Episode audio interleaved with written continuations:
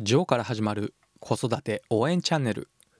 このチャンネルではワンオペ経験7年のジョーが子育てやビジネスにおける悩みや考え方を解説することで僕なりにあなたを応援します。こんにちは。いかがお過ごしでしょうか？ジョーでございます。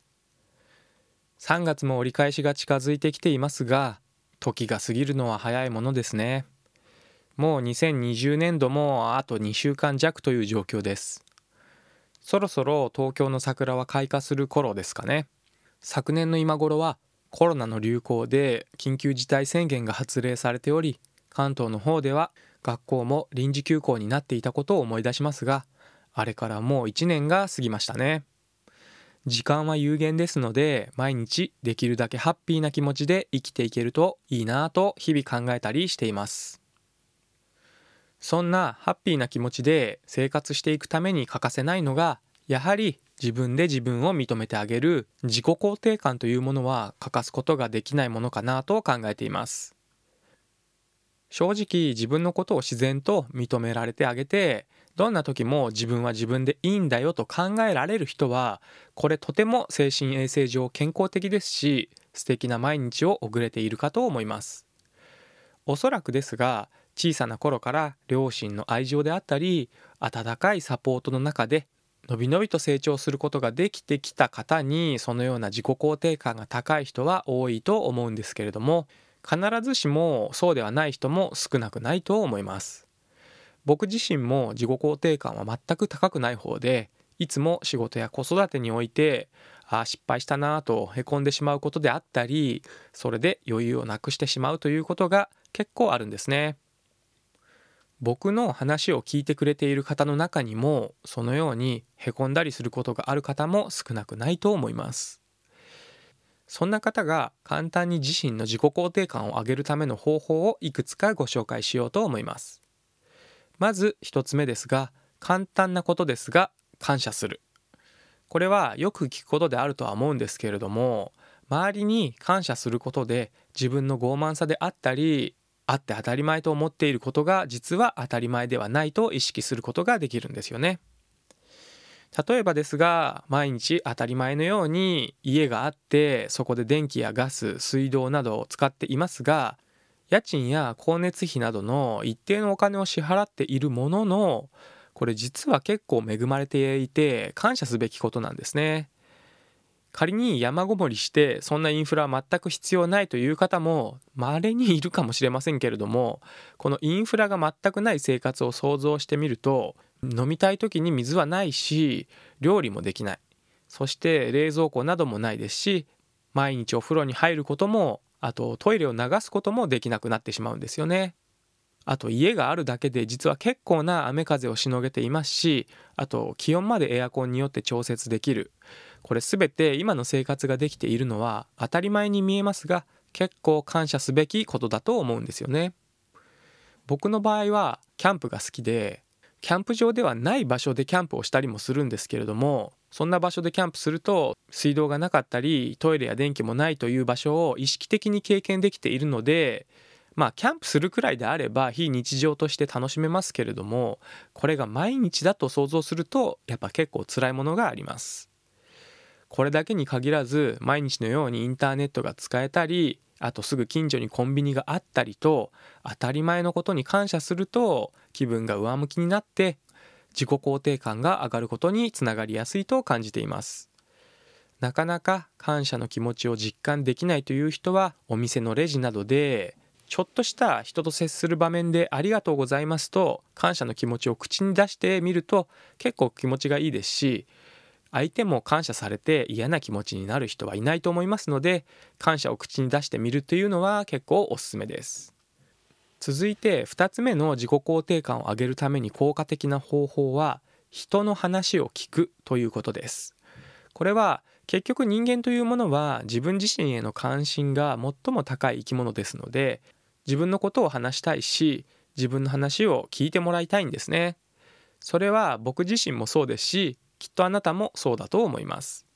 そんな前提がある中で人の話を聞くということを意識してみるとどうなると思いますか？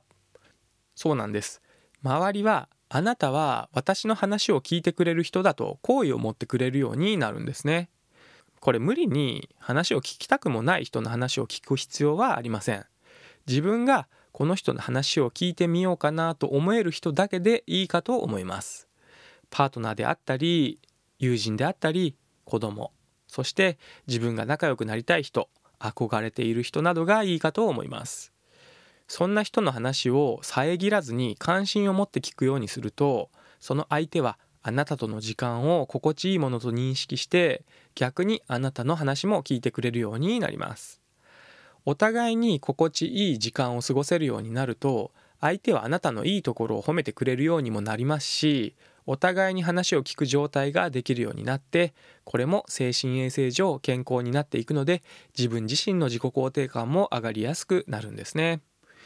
僕の経験ですが人徳が高かったりあと世間一般的に成功者と言われていて周りに人がついてくるような人は大体この話を聞くというのが上手い人が多いですね。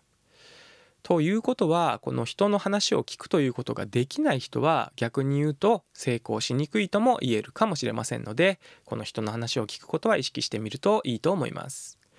まあこの成功という言葉も人それぞれですのでどのように定義するかにもよって変わるところではあるんですけれども少なくとも周りに人が集まってくる人というのは人の話を聞くのがうまいかなと思っていますそして次行きましょう。3つ目の自己肯定感を上げる方法は自分で自分を褒めることです。これは手っ取り早いんですよね。